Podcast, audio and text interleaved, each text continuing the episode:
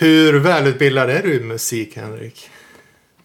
Ja, jag vet inte. Alltså, jag, jag studerade ju det lite när jag var ung. En gång i tiden i, i Uppsala. Jaha, men då måste du känna igen det här då.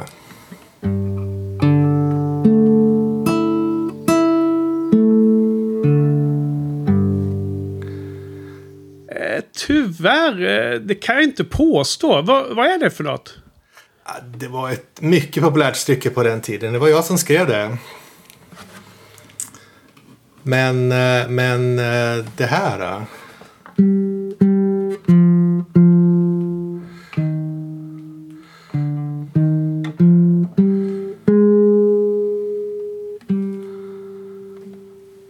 Det gjorde succé på nationerna.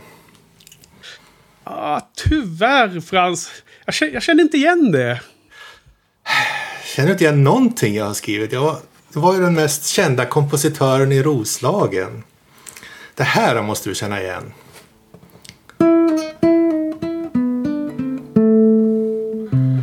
Ja, absolut. Den känner jag igen. Charmant. Jag, jag visste inte att du hade skrivit den. Det har jag inte. Det var Beethoven. Ludwig van Beethoven.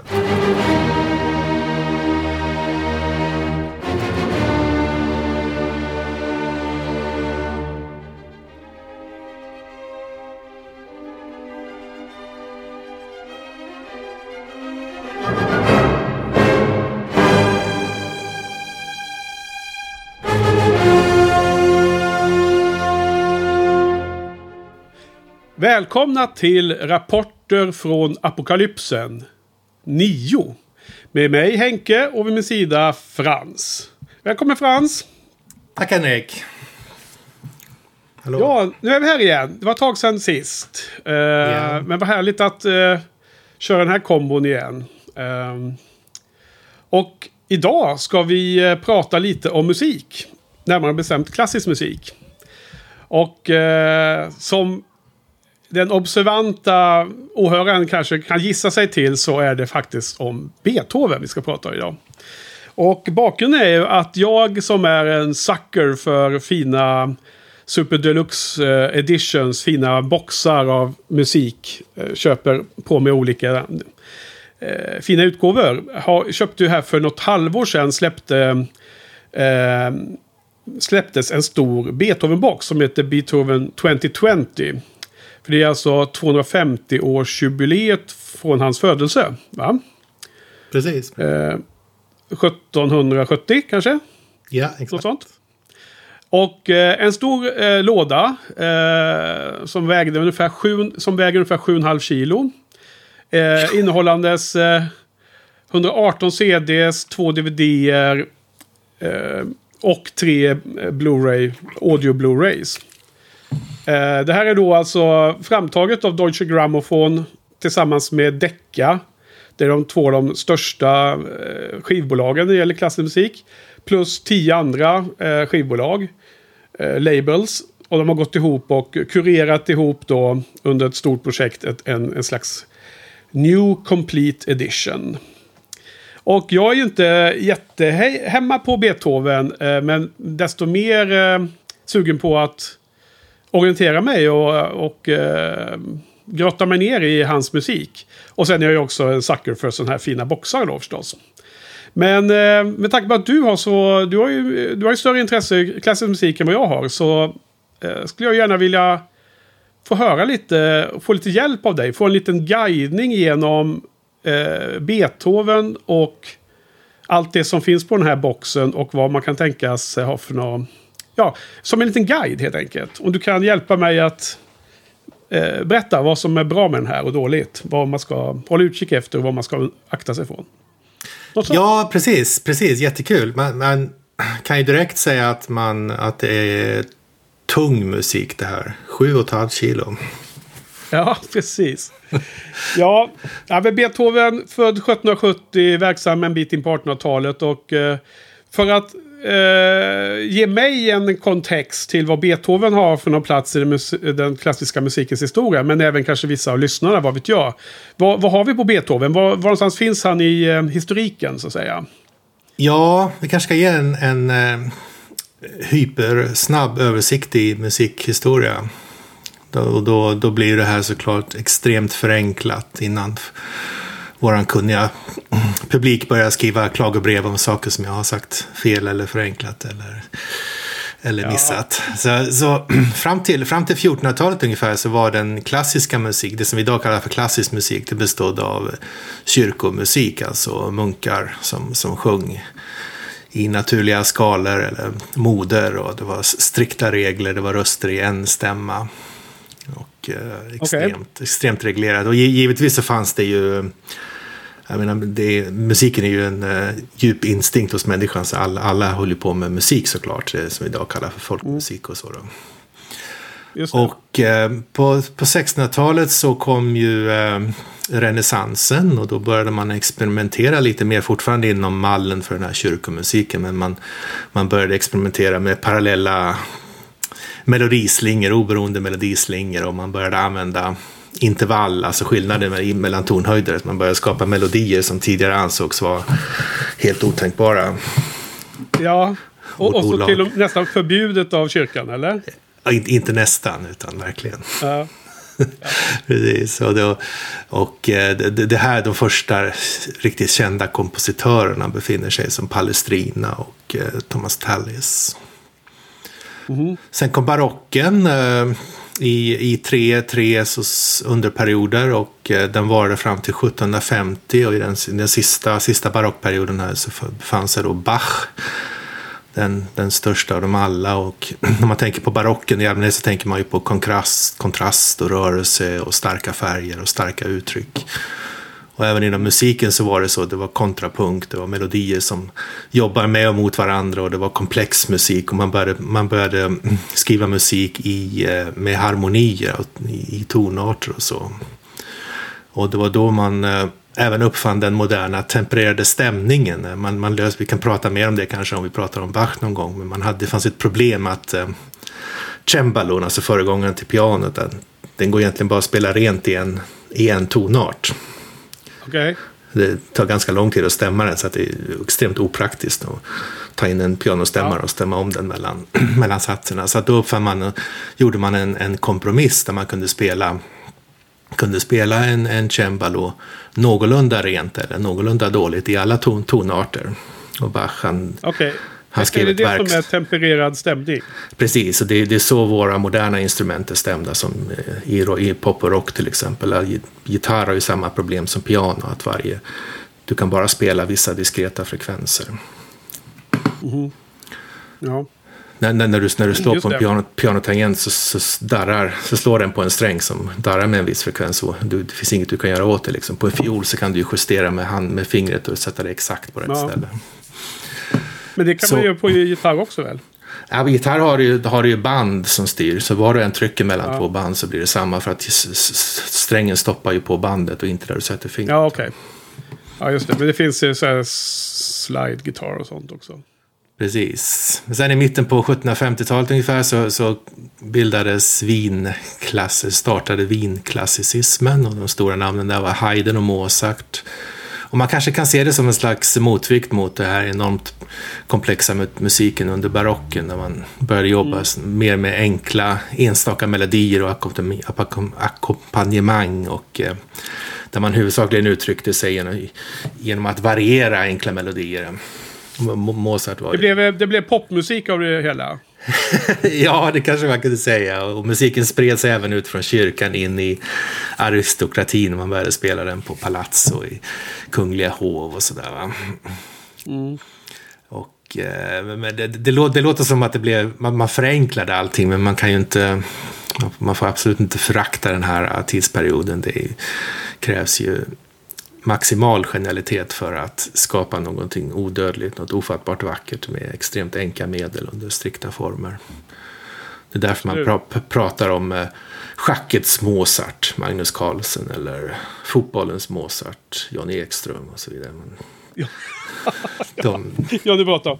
Men också, men också eh, hiss, musikens hissmusik, Mozart, eller? uh, nej, lite interna skämt här. Ja. Nej, men jag förstår. Jag förstår. jag förstår. Det, var, det var under, under, under den här perioden, vinklassicismen, som, som Beethoven föddes 1770 och som han Ja. växte upp. Men, men under den tiden, då slutet på 1700-talet, så började de romantiska idealen ta över kulturlivet i, livet i Europa. Och Goethes Den unge värtens lid, lidanden kom väl på slutet på 1700-talet. Och det var Sturm und Drang och det var starka känslor som skulle gälla. Och, eh, I och med Beethoven kan man väl säga, kanske lite förenklat, att de här idealen började söka sig in i musiken mer och mer också. Det skulle vara känslosamt och dramatiskt och längtande. Och det var hjältemod och mystik. Det var även Ja, populärt, precis. med, populärt med så, så kallad programmatisk musik, alltså musik som beskriver scener eller händelser. Beethovens sjätte symfoni som är pastoralsymfonin som beskriver en eh, lantlig scen är ett typiskt exempel. Och man började även, även, även inkorporera folkmusik i den klassiska musiken. Kompositörer reste, runt på landsbygderna och lyssnade på vad folk spelade och sjöng för någonting och komponerade kring det. Och det, det var också en övergång från att vara någonting som bara var från kyrkan och för aristokratin till någonting som verkligen var för folket. Och man började spela det här på festivaler och all, allehanda tillställningar, alltså utanför aristokratins palats och konsertsalar. Och i, i den här, som jag sa, i den här övergången från eh, vinneklassismen till, eh, till romantiken så var Beethoven eh, instrumental. Han var den, för mig i alla fall, den första som, som, som tog det steget. Och, eh, alla de romantiska giganterna som Mendelssohn och Schumann och Brahms och Tchaikovsky och med, flera, Rachmanin och med flera, de, de vilar på hans, hans axlar. Okej. Här- Han var lite snäppet före dem, eller? Och visa vägen. Ja, precis, precis. precis. Okej, ja, men det var ju en eh, spännande lite snabb resa. Vi får se. Får återkomma och, och, och borra ner i några av de tidigare faserna kanske vid, vid framtida avsnitt. Men nu ska vi börja med övergången mellan vin, wienerklassicismen och romantiken. Precis, och det, och det, fin, det finns ett stycke som jag tycker illustrerar den här övergången perfekt. Och det är hans, hans violinkonsert. Som är skriven i ett klassiskt konsertformat med tre satser, en snabb, en snabb sats i sonatform. Alltså sonatform är där man tar, eh, tar en, en melodi och eh, presenterar den och sen så gör, leker med den ett tag och sen så återgår till melodin. Och sen så var det en, den andra satsen långsamt smäktande, olidligt vacker. Och eh, tredje satsen ett snabbt, pampigt rondo. Alltså rondo är där man tar eh, en, en, en melodi först och sen så tar man en annan kontrasterande melodi och sen så går man tillbaka till den första melodin, lite förenklat. Så det, det är så, det är så Mo- Mozart och Haydn och även på barock, under barocken så som man skrev konserter för solokonserter, för soloinstrument. Och den här mallen som Beethoven använde i sin violinkonsert, men han gjorde något helt, helt nytt av det här. Och eh, publiken var inte, inte redo för det här. Det, var, det blev ett totalt fiasko. Och, eh, det var först efter hans död när, när Mendelssohn sen plockade upp den här konserten ur askerna och eh, framförde den som den blev populär. Men det som var nytt då, alltså när Mozart och Haydn och andra skrev konserter så var det väldigt vackert. Men, det, men mallen var att det var liksom instrumentet sa något och sen sa orkestern någonting och sen sa instrumentet något annat och orkestern sa något annat. Så var det här samtalet mellan orkestern och instrumentet. Direkt i Beethovens första sats här i hans violinkonsert så är det någonting helt annat. Det är liksom ett samspel mellan instrumentet och, eh, och eh, orkestern. Så att, så att anledningen till att folk kände sig chockade var att, att man hade haft så hårda regler och strikta former på den klassiska musiken innan. Jag skulle tro det också. Bryter man formen så blir det en chockreaktion. Är det så man ska tolka det? Historien? Ja, jag skulle tro det. Man, man, man bör också säga att enligt legenden så skrev Beethoven den här väldigt snabbt och han var tydligen klar typ någon minut innan konserten började. Så att den, den stackars violinisten fick spela det här helt utan att ha övat, utan att ens ha sett noterna innan. Så det kan ju också ha bidragit om han kanske inte klarade det så bra. Då.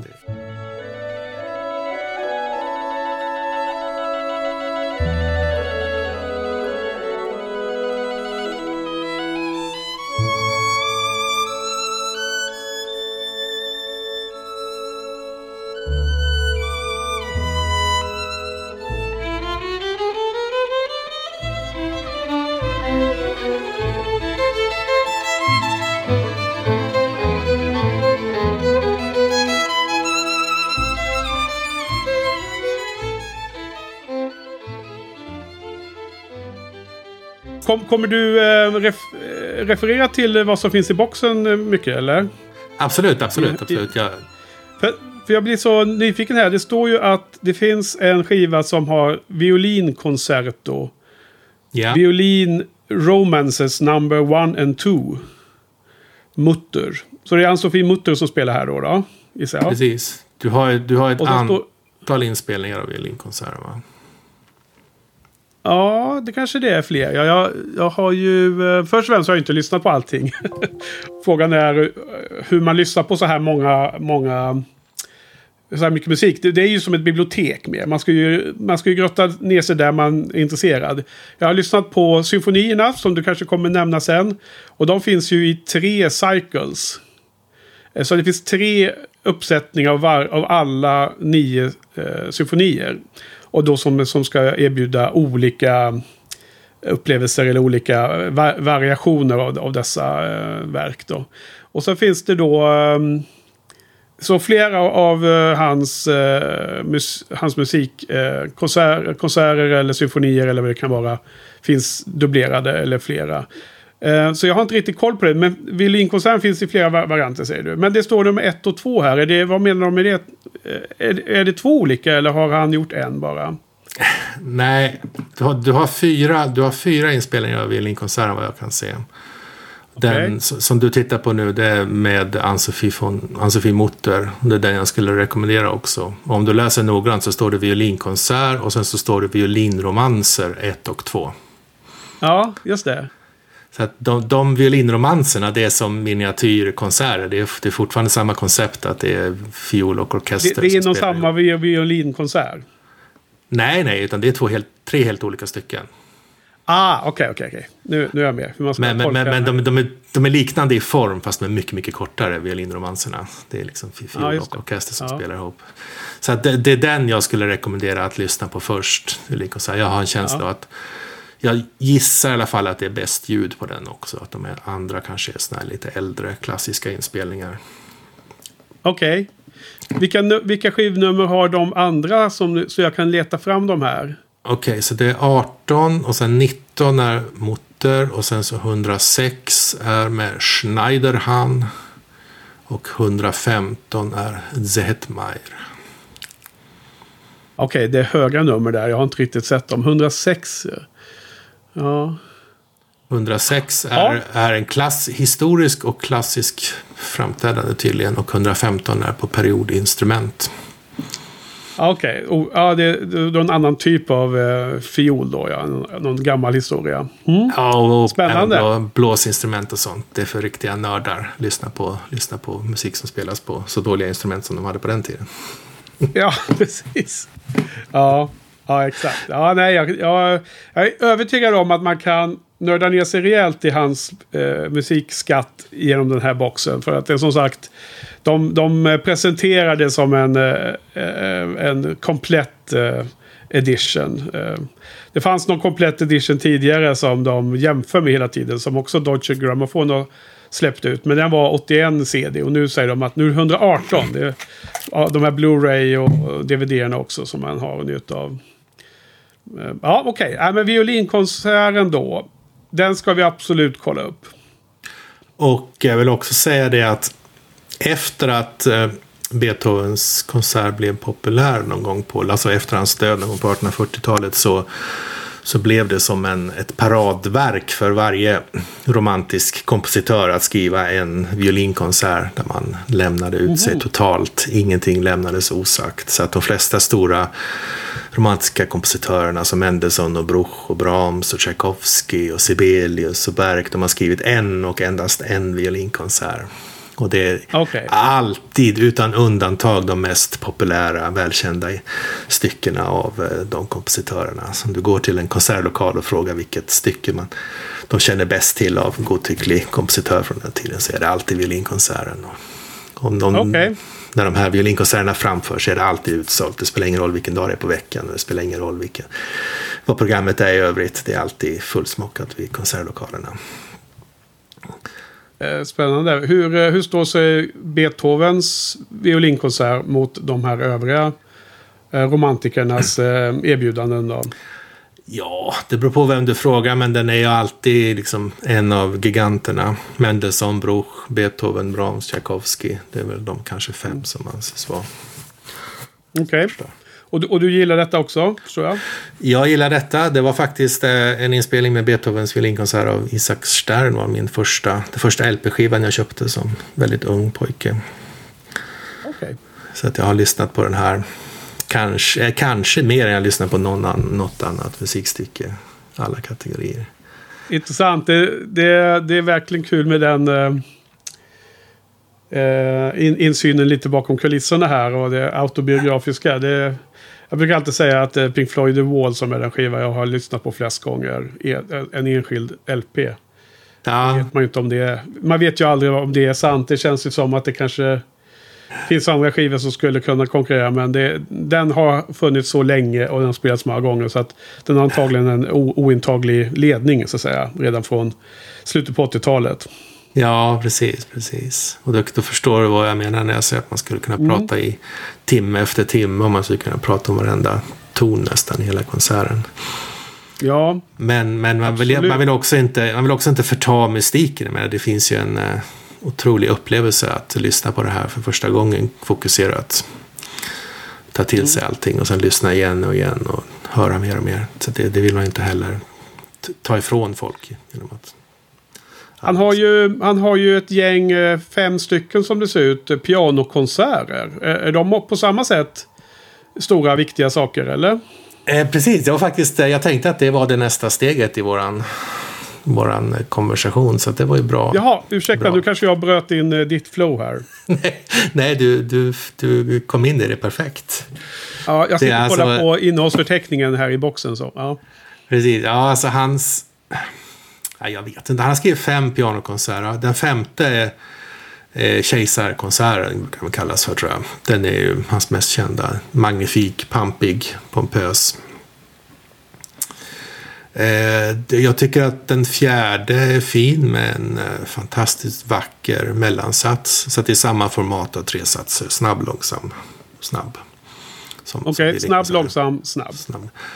Den, den tredje, jag tycker den tredje pianokonserten är ganska underbar. In, inledningen där har lite samma det stämning som om du Ja. känner till Mozarts eh, G-moll-symfonier. Så här eh, Ja, dyster, modig stämning. Fast Nu är det här i och för sig i C-moll, men ändå så känns det som att det är lite liknande stämning. Och jag, jag pratade med våran vän här, docent Niklasson, som är betydligt mer eh, bevandrad i Beethoven än vad jag är och framförallt i hans eh, pianomusik. Och han, han säger att det är Alfred Brendel man ska lyssna på när det gäller Beethoven pianomusik. Och jag ser att du har en, en CD där han spelar tredje och fjärde pianokonserten. Så det, var, det Ja. är nog en, en perfekt start skulle jag tro. det. Den får vi spela när du kommer hälsa på nästa gång. Precis. Precis, så Brendel är med i första, trean och fyran där i första uppsättningen. Sen, sen återkommer ju pianokonserterna här i eh, CD20 och framåt också. Då är det andra... Eh, då är det Polini som spelar, ser det ut som. Ja. Nej, jag har, jag har dålig, ko- då får dålig man, då koll får på man vad lite det är. variation där. Mm. Ja, precis. Jag har personligen dålig koll på vad det är för skillnad på olika framföranden. Men docenten säger att Brendel är, är bra när det gäller Beethoven. Så det, det kan man lita på. Ja. Det- Okej, härligt. Om, om man gillar dem så kan man ju fortsätta till femman. Som som sagt är den mest, mest kända, den mest pampiga.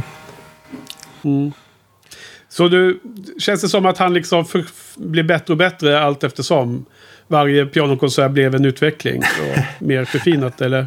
Alltså, man brukar dela in hans karriär i tre, tre ehm, eh, vad säger man, tre eh, perioder. Den tidiga perioden Faser? när han, faser ja precis, den tidiga fasen när han var ung, eh, lärde sig, mittenperioden där han började utveckla sina romantiska ideal, mycket hjältemodig, eh, pampig musik.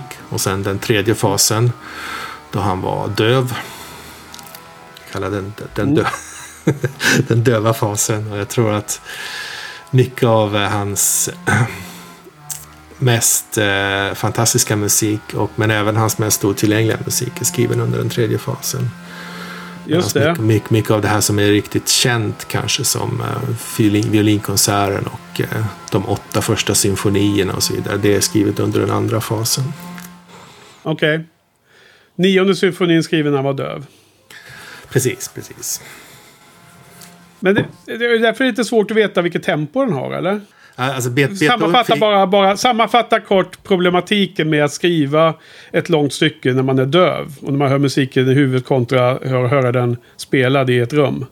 Alltså så här är historien. Han, Beethoven fick en metronom i slutet av sitt liv. När han redan var döv. Och han blev så fascinerad av den här eh, En takthållare? Tick. Precis, Tick. precis. Ja. han blev extremt fascinerad av den leksaken. Så att, vad han gjorde var att han gick tillbaka till alla sina tidigare symfonier och markerade, skrev in tempoanvisningar på, på alla ja. satserna och så. Men problemet är att det, de är så snabba att det är i princip omöjligt att spela så snabbt. Ja. Så att diskussionen som har hållits sedan dess är vad, vad, vad menar han egentligen? Menar han verkligen att det skulle spelas så snabbt eller har, har det skett ett misstag? Och det har liksom spekulerats i alla möjliga typer av allt från eh, clerical errors till, eh, till att han hörde musiken i sitt huvud och att det då gick att höra den mycket snabbare när man inte behövde ta hänsyn till akustiken i ett stort rum. Det, ja. Men det, det, finns som sagt en bra, podca en bra podcastavsnitt av Radiolab som, som eh, går igenom det här noggrant. Mm, Okej, okay. ja, det var en utveckling kanske. Ja. Det innebär ju också att det finns en frihetsgrad i att olika eh, dirigenter kör de här symfonierna olika snabbt ju. Eller hur? Så man kan vara medveten om det. Precis, precis. Så är det ju. Vissa kör långsamt och, och mm, får en effekt av det. Och vissa kör samma symfoni snabbare och får en effekt av det. Olika känslor som ges av eh, exakt samma noter. Men bara hur det framförs då. Ja. Jag är ju novis i detta så jag måste ju översätta för mig själv så jag förstår hur det hänger ihop. Men, men i så fall kanske vi ska prata om symfonierna nu. Jag hade tänkt prata om dem sist, men det kan vi lika gärna gå in på det ämnet nu. Ja, om det inte förstör eh, något annat eh, pedagogiskt upplägg. Absolut inte. Alltså hans... Eh, för, för mig har hans symfonier en enorm energi. och glädje. Så att mm. jag, jag, jag, tycker att de, för mig så ska de spelas i det tempot som bäst förmedlar den energin. Och det är oftast ganska snabbt då. Det är lite snabbare än, än vissa. Precis. Vissa framföranden. Mm. Precis. Men, men det, det beror så mycket på vad man själv upplever när man hör symfonierna. Hur man, hur man tycker att de ska spelas. Ja, ja såklart. Ja. Det köper jag. Alltså de mest kända symfonierna det är väl trean, femman, sexan, sjuan och nian. Trean eh, kallas ju för Heroic, alltså hjältesymfonin. Han, enligt legenden så hade han tillägnat den till Napoleon och skrivit till Bonaparte eller sånt där på fram, framsidan. Men mm -hmm. innan den fick premiär så fick han höra att Napoleon hade utropat sig själv till kejsare. Då blev han arg och skrek något i stil med att det är bara ännu en despot. Och så rev han ja. av för, försättsbladet med tillägningen till Okej, okay, ja. Men, ja. Hjältemodet säger du, är det liksom Samtidigt pratar du om rom, roman... Eh, att det är liksom eh, romantik och annat. Men här låter det mer som att det är nästan krigiskt då, eller?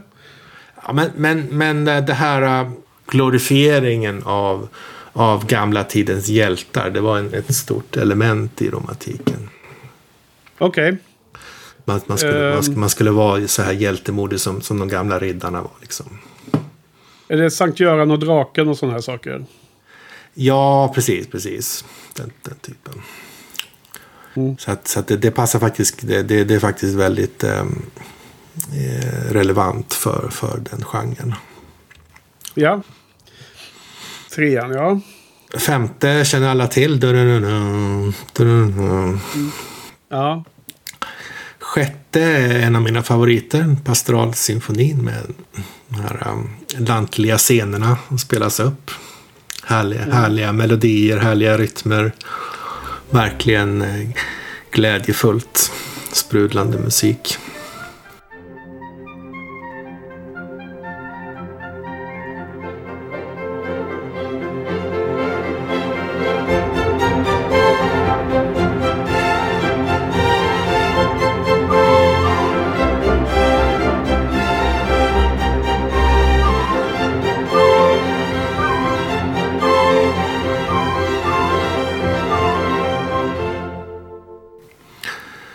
Sjunde är enormt energiskt. Och du har... Ja, det är väl där andra satsen är så himla känd va? Eh, det är möjligt. Ja, för mig är alla, alla satser. Ja. Eftersom jag, det är något som jag känner igen till och med så, så um, får jag vara exemplet för en eh, novis. Som till och med jag, ja, men alltså det är känt för att jag tror att det har använts i en hel del eh, filmer och så. Jaha, okej. Okay. Okej, okay, det visste jag inte. Eh, gör att det eh, blir access i populärkulturen på annorlunda sätt. Och det var ju sjuan som jag gick och såg live på eh, Berwaldhallen här för två år sedan tror jag det var ungefär. Jag och producent Johan gick och såg. My mycket trivsamt. De har ju så bra stolar där. Raderna, det är ju så bra. Man får ju plats med benen eh, viktig, viktig parameter. Man kan sitta eh, och lyssna på musik och njuta. Ja, alltså en av de bästa inspelningarna av sjuan är för mig, är med, eller den allra bästa, är med Carlos Kleiber. Ah, den är med här i Vienna Cycle. Precis. Kleiber, eh, femman eh, både femman och sjuan är, är med här på en CD. Precis. Han, han, är, han var en mycket speciell person. Extremt eh, enigmatisk, en eremit som nästan aldrig tog på, tog på sig några jobb, som aldrig gav några in, intervjuer. Han, eh, hans far var berömd dirigent på 30-40-talet och de flydde från eh, nazismen till eh, Sydamerika. Okay. 40-talet. Så det är därför han heter Carlos, spanskklingande namn. Men hans, hans far förbjöd honom från att bli dirigent. Han tyckte det var elände att vara musiker. Kleiber, han, så han är, han är tysk ett, ättling alltså? Eh, ja, tysk eller österrikare, jag kommer inte ihåg. Ja. Men, men han skickade honom i alla fall att läsa kemi i München. Men, men Carlos var så fascinerad av musik så att han, han gick och studerade musik i hemlighet. Och han framförde, framförde musik, gjorde, gav konserter under antaget namn för att hans far inte skulle få höra. Ja, ja, ja. Eh, det, det, det, finns en, en otrolig eh, legend kring hans person. Det finns jättemånga härliga dokumentärer på YouTube man kan titta på. Men en, okay. en, en, en, en sak som en av hans vänner har sagt är att Carlos Kleiber alltid kände sig otillräcklig, som att han var misslyckad. För att han, han lyckades aldrig, hur bra orkester han än hade att jobba med, så lyckades han aldrig få det att låta som musiken lät inne i hans huvud. Så att han, kände att han kände sig att han inte var tillräckligt bra som dirigent för att få fram det perfekta ljudet. Och du har, du har en, precis i slutet på din katalog här finns det en DVD där han spelar med eh, Concertgebouw nummer 123. Han spelar fyran och sjuan. Okej, okay, ja. Och där, där finns det ett ögonblick precis i början på sjuan. Där han bara brister ut i ett leende och helt slutar dirigera och bara står och lyssnar på, på orkestern. Jaha. Det, det, han, för mig känns, känns det som att han... Ja, precis. Det känns precis som att han i det ögonblicket så låter det precis som han har tänkt sig i huvudet. Och han bara ja. kommer helt av sig liksom. Han står där och njuter av musiken. Men, men bara att titta på honom är en otrolig upplevelse. Alltså hans, hans kroppsspråk. Du kan nästan stänga av volymen och bara höra musiken strömma ur hans hans leder. Det är en helt, helt fantastisk ja. upplevelse att se honom dirigera. Hans rörelser. Alltså, det känns lite som, när du beskriver honom nu så känns det lite som att de har tagit eh, en hel del från Kleiber eh, när de har skrivit eh, eh, Mozart in the Jungle. Eh, Maestro. Ja. ja, du menar han. Finns det till och med, han åker tillbaks till Mexiko till sin gamla lärare där och han kände sig otillräcklig och sådär. Och inte, ja, lika bra som, inte lika bra som det var hemma när han var liten och sådär. Precis. Eller där, där finns, ser du likheten? Ja, ja, när du säger det. Men det finns ju också en mer direkt koppling till en, en modern dirigent där, Dudamel. Från, från okay. Venezuela. Som är, han, gör, han gör ju även en, en cameo i uh, Mozart in the Jungle. Jaha. Som... Ja, det är ju många kända uh, musiker i den klassiska världen som gör cameo där. Men just det där känner jag inte till. Men uh, det är andra som man har sett. Uh, väldigt trevligt, trevligt inslag i den serien. Ja, så, så jag skulle nog... Var... Ja. Jag skulle, jag skulle nog börja med att titta på den eh, DVDn.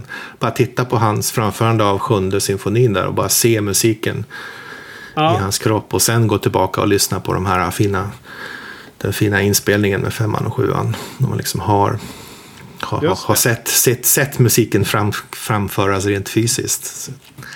Absolut, det är bra, bra tips. Det är ju två DVDer med, med inspelade konserter. Det andra är någon opera va? Som Bernstein har här. Fidelio. precis. Vad heter tror att- det på den modern? Alltså symfonia, symfonierna inleder ju boxen. Och de repeteras gånger tre allihopa. Modern Instruments och sen Vienna Cycle och sen Period Instruments. När man ska ha så dåliga instrument som möjligt va? eh, men det här Modern Instruments är ju då sjuan. Då är det något, någon som heter Nelsons. Är det något du känner till som dirigerar? Nelson? Nej, aldrig hört. Nej. Jag tänkte om du hade någon jämf för att eh, konstatera kontrasten mot vad Kleiber ger där. Men det får man väl lyssna på då. Alltså den Eh, allra, därför- mest, allra mest kända inspelningen av sjuan är ju med Toscanini. Men jag tror inte du har den här. Nej. Oklart varför den inte är med då. Ehm, det finns ju... eh, ja, till att börja med så kanske sådana här box kanske aldrig kan vara komplett för allas önskemål på de olika inspelningarna givetvis. När man läser eh, recensioner på boxen så är det framförallt man får en känsla av att folk som är extremt insatta och som har så här superspecifika önskemål att den och den inspelningen skulle varit med och sådär. Ja, ja, Ehm, precis. Det kä- känns som en omöjlighet för, det här, eh, för den här projektledaren och det här gänget att hamna rätt i alla val. Eh, jag ser att de har här, eh, Karajan har de ju några eh, på Modern Instrument Cycle. Eh, både åttan, nej det var fel, nian menar jag har de här. Men du är inte så förtjust i Karajan eh, versioner har jag för mig. Nej, jag har aldrig, aldrig gillat dem. Jag har alltid tyckt att de känns lite så här äh, tunga. Alltså det här tyska. Pompösa? Ja, tyska hammarslagen liksom. Som allt, alltid känns, det, det har aldrig känts rätt för Beethoven. Som för mig har varit så mycket, mycket glädje och energi. Jag tycker Ja. inte riktigt presenteras i de inspelningarna. Men jag, jag kan i och för sig ha fel, men så har det känts för mig i alla fall. Ja, precis. Eh, Det är ju lustigt nog av... Det finns bara en Karajan-version här av eh, 9 gånger 2 18 Så att eh, det har ju valts bort, men det kan ju också bero på att de är lättillgängliga och finns i egna boxar och sånt. Från Deutsche Grammophon vet jag. Jag Eh, sen hur- den tredje... Ja. Har du någon koll på hur begränsade de har varit till musik som de har rätt till eller något sånt? Ja, alltså inte, inte specifikt mer än att det står att det är Deutsche Grammophon som är ju de här, det här gula emblemet som är på LP-skivorna. Tillsammans med Decca som jag tror är de två största eh, giganterna. Och sen plus tio andra labels. Så att det, jag har en känsla av att det är väldigt eh, bra täckning. Att man eh, har haft access till väldigt mycket.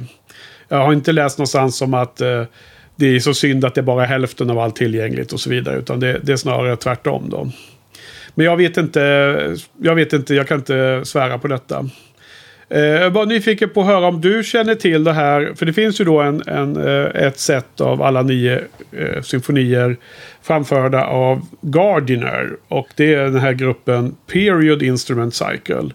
De har kört alla nio symfonierna med eh, gam, gammeldags instrument. Och Gardiner är ju en britt, så vitt jag förstår. Eh, vad har du på honom som eh, dir dirigent? Är han bra eller?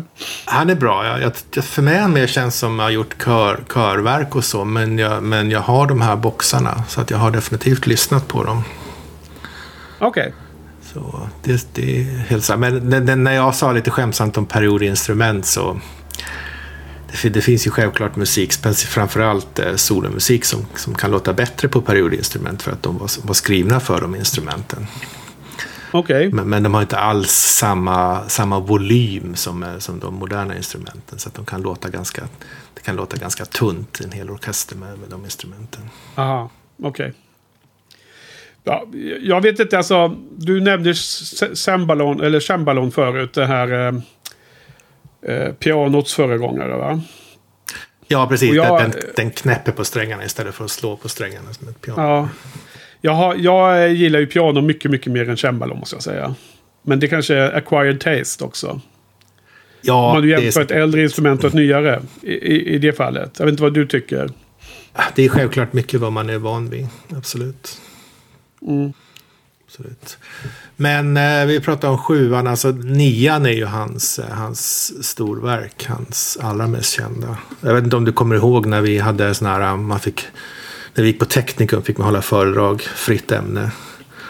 Om vad man ville. Och då, Jo. då pratade jag en timme om Beethovens nia. Lyckades bara Ja, skrapa på ytan ändå. Så att menar, det, det, det går knappt att börja prata med, om den utan att sluta prata. Och då går det aldrig att sluta prata om, om men kan du ge någon eh, ändå komprimerad sammanfattning av vad du eh, hade att prata om den då? Ja, alltså den börjar, den, den börjar väldigt, väldigt mystiskt. Det dröjer ett tag innan man ens vet vilken tonart den som spelas i. Så det är liksom en, någon slags magisk mystik redan i början. Och sen så är det genomgående temat för mig i alla fall i den här symfonin. eh, Det finns eh, fragment av eh, glädje som hela tiden försöker ta sig fram. Det, det är massvis med tumult och drama och sen så kommer de här små, små fraserna av ren glädje som försöker hitta sig fram genom det här eh, Eh, dramatiska tumultet i resten av musiken och i den sista satsen så, så börjar glädjen ta över mer och mer och eh, man börjar spela den här kända du du du du du du du, du och du vet. Mm. Och, det tog jag. Precis, och till slut så ställer sig en av sångarna upp och bara skriker ut att Nej, nu får det vara slut med de här tonerna. Låt oss stämma upp annorlunda och glädjefullare. Och sen så brister alla ut i den här äh, fantastiska eh, hyll hyllningssången till, till glädjen. Mm. Så att det, det, är, en- det är som en seger för glädjen och lyckan över allt elände som fanns i Europa på den tiden. Jag tycker det är en Ja. det, så, så, så upplever jag det. Jag kan tänka mig att många andra upplever det på helt andra sätt. Men, Ja, nej, jag känner bara en rädsla över att hela EU-projektet ska fallera. När jag tänker på den där. ja, det är tragiskt att den har annekterats. Ja. Det kommer ju vara, det kommer ju vara dubbelt tragiskt då menar jag. När det är, när det är eh, den delen av symfoni, eh, nionde symfonin som man har eh, valt till EUs nationalsång. ja, jo, precis. precis. Om det skulle misslyckas menar jag. Det var en, en tysk, tysk komiker i England som sa att han, han, var, han, var, han var för Brexit. För han, en, äntligen så någon, någon som har lyckats implementera Otto von Bismarcks plan från 1800-talet att isolera England från Europa. Ja. Ja, ja, om det stannar vid Bre- Brexit så är det väl en sak. Men om det faller, faller mer så är det Ja, över. ja precis. Men, men det får man. Ja. Det är musik som har funnits i 200 år ganska exakt. Så att eh, den, den får överleva. Överleva Man, man, man får försöka separera sakerna här, ja. Precis, precis. Den har Mm. också en eh, fantastiskt vacker eh, långsam sats. Som är, som är oändligt lång, som aldrig riktigt... Som försöker ta slut många gånger men aldrig riktigt lyckas ta slut för den är, den är för, för vacker Okej. för att få, få ta slut liksom. Lite Ja, det- Sagan om det- konungens återkomst. Jag vet inte ens vad det är för något. Sagan om konungens återkomst-filmen. Den har ju så väldigt många slut. Så att man, man tror att den ska ta slut flera gånger om innan den tar slut. Är det Och då- Star, och då finns det Star tre- Wars och eller? Sagan om, Sagan om konungens återkomst är Sagan om ringen. Ja, trilogin. Okej, okej. Okej, så att det, det är om symfonierna. Det, Ja, det, vad har du mer för något eh, område att prata om här då?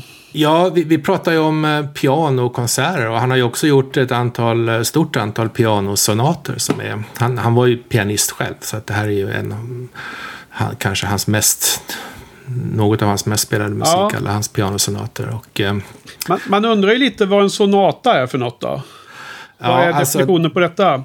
Det är extremt förvirrande för att inom musiken så använder man samma begrepp och betyder helt olika saker. Det, det är konsekvent så. Och sonat används dels som, som vi pratade om tidigare, som en, en typ av form. Som en, en sats i ett verk kan ha en sonatform där man har en eller två melodier som sen varieras, utvecklas och sen återkommer till, till sitt ursprung. Men alltså en, en sonat som ett verk, det är mera en, en struktur på eller liksom en, eh, antingen ett soloinstrument eller ett instrument tillsammans med ett ackompanjerande instrument som ett piano, piano eller, eh, eller, eller bas eller någonting. Hans, eh, hans pianosonater är ju alltid solo, solosonater för piano. Okej, okay, så det här är hardcore pianomusik? Hardcore pianomusik och även här tydlig uppdel, uppdelning i hans faser. Det finns, eh, av hans tidiga sonater så gillar jag en som heter Appassionata. Alltså passionerat som verkligen är extremt dramatisk och passionerat. Patetik finns en annan som betyder typ eh, melodramatiskt eller överdrivet, överdrivet vackert liksom. Den är verkligen också överdrivet vacker. Ja, det lite samma ord som patetisk? Precis, det finns en melodi här i i, eh, i andra, andra satsen på den som jag skulle vilja spela för dig.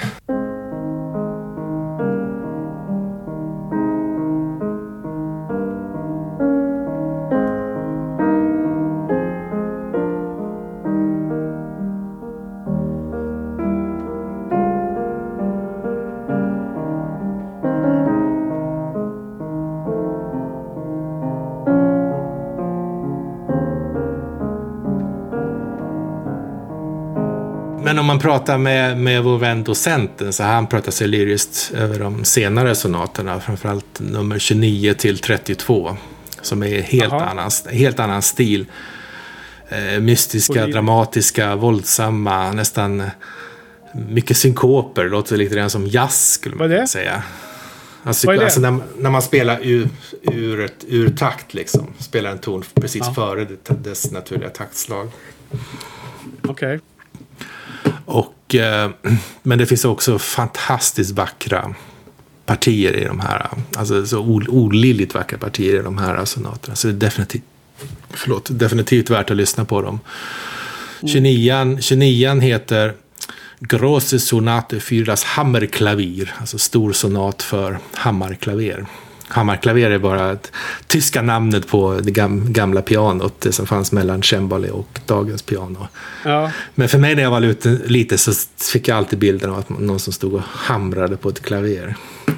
Ja. Och in, inledningen av den här, det, det, det, det, låter verkligen så. En döv, döv gubbe som sitter och hamrar för, allt, för livet på ett klaver. Så jag har aldrig lyckats komma, komma ur den sinnebilden av den här gamla döva gubben med håret på skaft som sitter och hamrar på ett piano. Men, mm.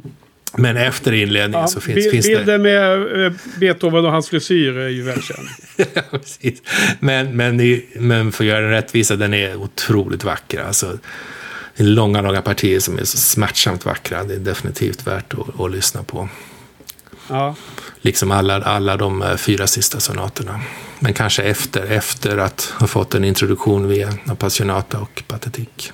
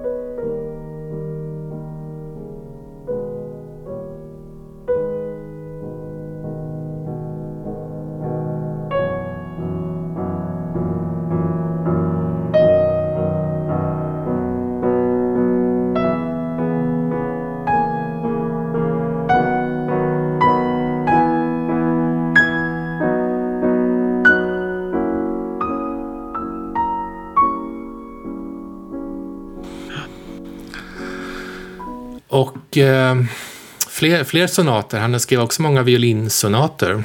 Och då är det oftast, om inte alltid, jag är inte helt säker, men nästan alltid i alla fall. De, de, de står under kapitlet duos här. Precis, jag tror att det, näst, att det alltid är fiol som är ackompanjerad av piano i Beethovens fall. Okej. Vackert. Och jag skulle börja med eh, femman, vårsonaten, döptes den om till långt efter hans död. Väldigt melo melodisk, lyrisk, mycket vacker. Och eh, Ja. sen kanske nian, Kreutzer-sonaten, hans mest kända, lite mer våldsam. Tol Tolstoj skrev en berömd bok om, som heter Kreutzer-sonaten, och en, om en man som blev galen av Beethovens Kreutzer-sonat. Alltså, Okej, har du läst den? Ja, det var ugg. Ja. Det handlar, handlar om en man vars hust- hustru spelar Kreutzer-sonaten med en violinist. Och de, eh, hon är otrogen med violinisten och han blir, han blir galen. Ja, rimligt. Precis. Eh, Okej.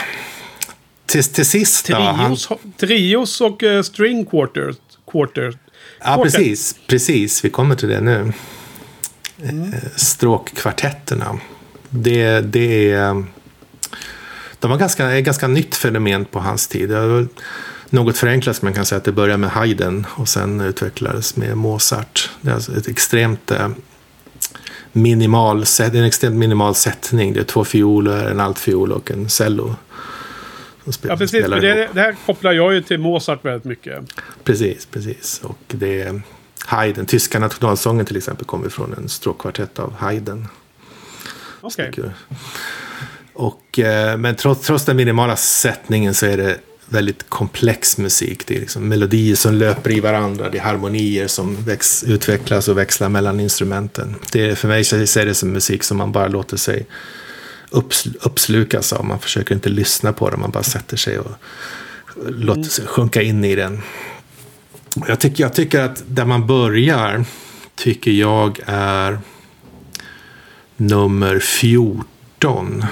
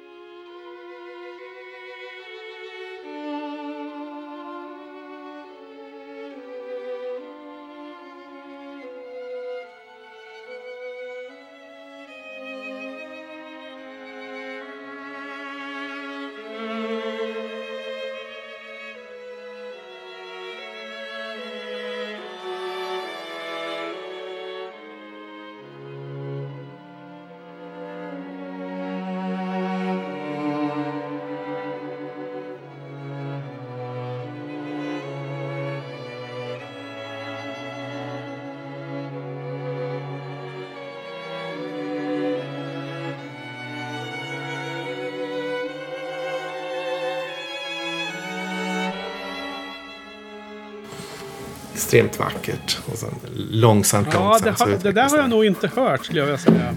Nej, precis. Den, den är ju... Ja, det, det är väldigt speciellt. Men den är också någorlunda lättillgänglig och som sagt extremt vacker. Och enligt legenden så var det också Beethovens egen favorit av hans eh, stråkkvartetter. Men hans, Det hans kan finnas mest... 16 stycken. Ja, precis.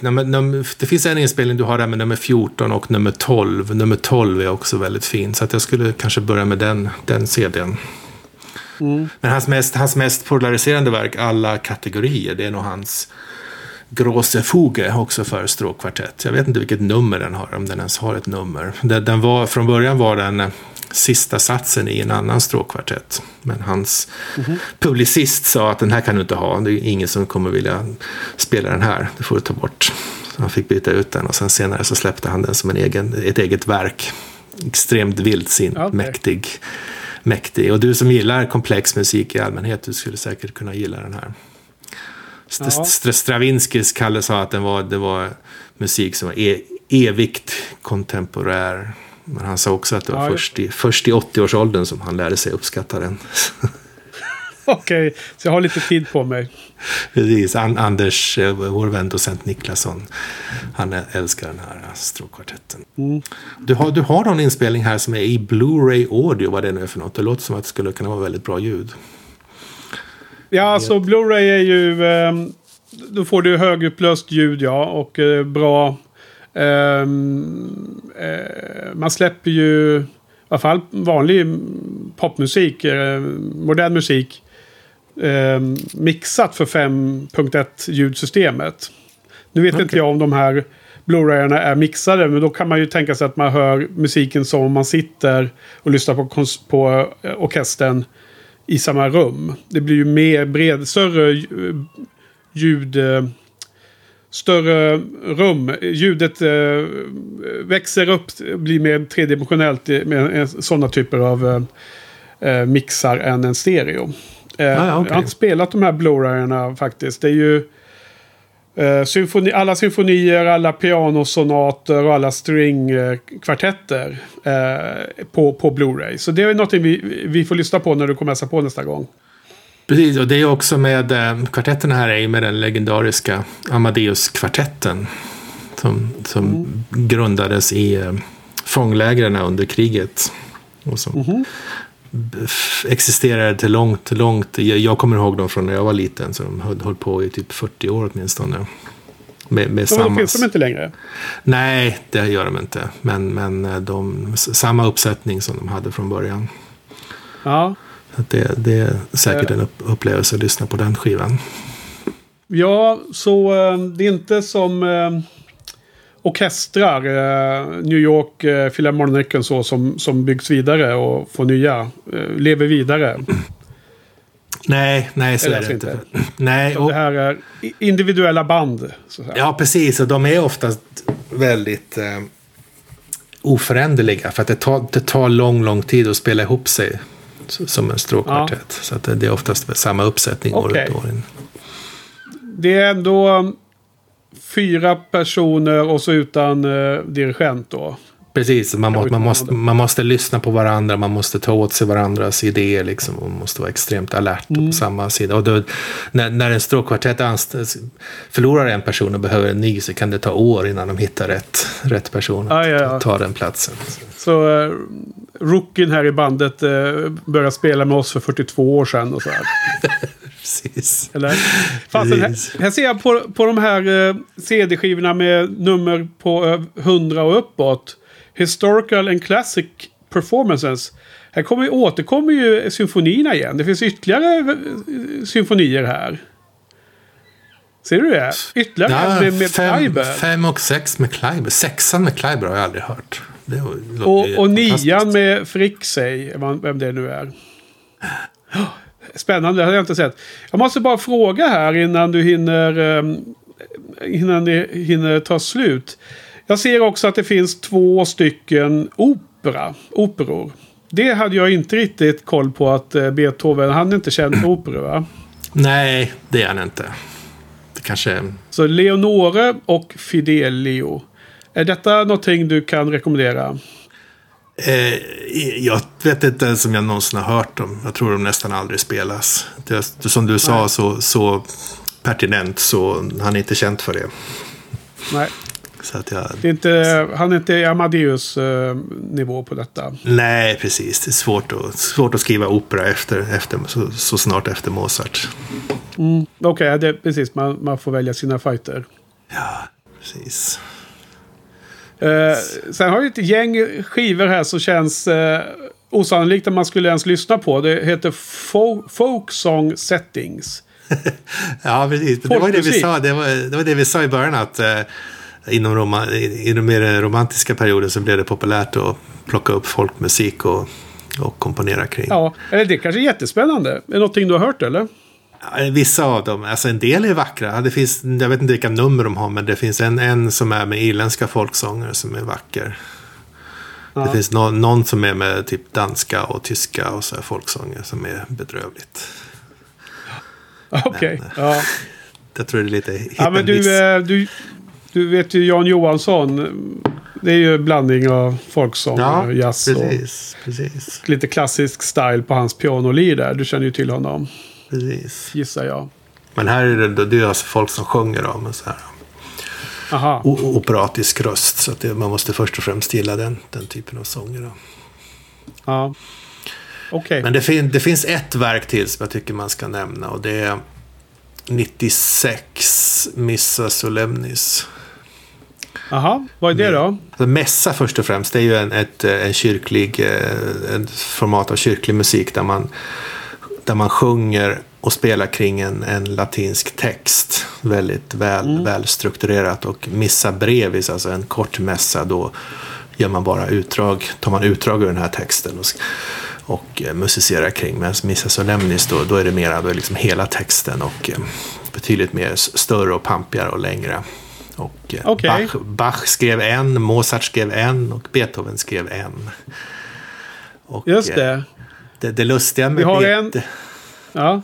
Det finns en lustig historia kring Beethoven. För att Beethoven var ju, så vitt man vet i alla fall, inte det minsta religiös.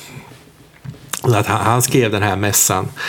Han, han tänkte att den skulle framföra och uruppföras tillsammans med den nionde symfonin. Men, ja. men, men, kyrkan satte stopp för det. Man kan inte spela kyrkliga verk i, i världsliga lokaler. Det måste spelas i kyrka.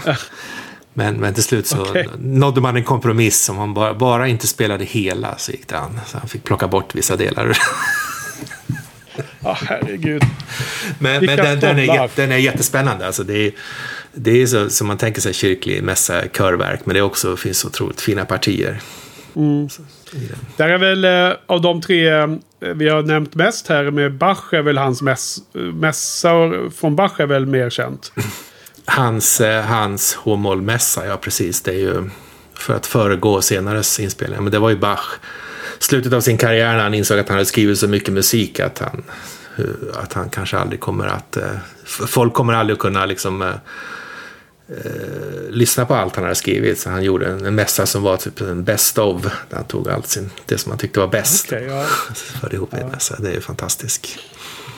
Jag ser att det finns två CD-skivor med eh, Missa Solemnis. Dels Gardiner och sen då Karajan 97. Ja, Gardiner, absolut. Som, som vi sa tidigare, han är ju känd som kör, kördirigent. Okej. Okay. Va varför tror du att de har tagit med Karajans eh, version då? Ingen aning. Den kanske är jättebra, jättepopulär, jättekänd. Ingen aning. Men jag skulle definitivt mm. lyssna på Gardeners. Ja, spännande.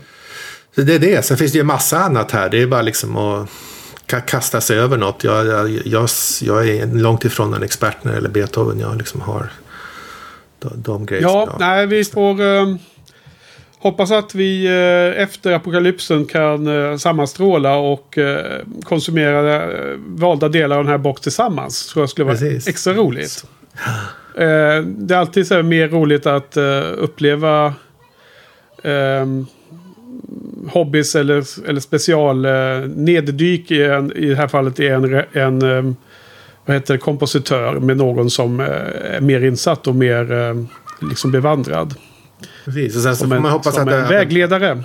Hoppas att det blir så att du kanske fastnar för någon speciell. Du kanske tycker att strängkvartetter, stråkkvartetter är jättespännande. Och då kommer du naturligtvis att ja. lyssna på alla dem.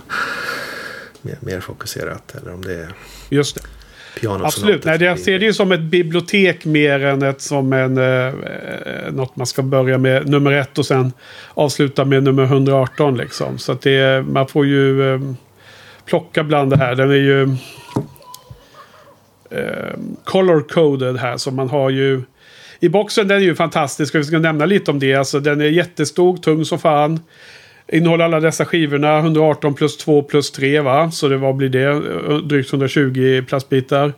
Eh, en, en stor jättefin inbunden bok. Eh, tyvärr är den både på tyska och engelska. Så att första halvan är på engelska och sen andra halvan på tyska då. Så det är lite eh, dubbelt så. Eh, och sen är så är alla CD-skivorna eh, stackade i, i en, ett hållare, alltså i, i själva boxen. Och separerade med eh, sådana här eh, små böcker eh, som har, eh, som har som mjuka, mjuka eh, små böcker i samma storlek som en CD-fodral. Där man kan läsa om varje CD. Om inspelningen och, och ja, du läser massor med information per, om varje skiva då. Mm. Så att det, det, är som en uh, väldigt extended uh, booklet för CD-erna.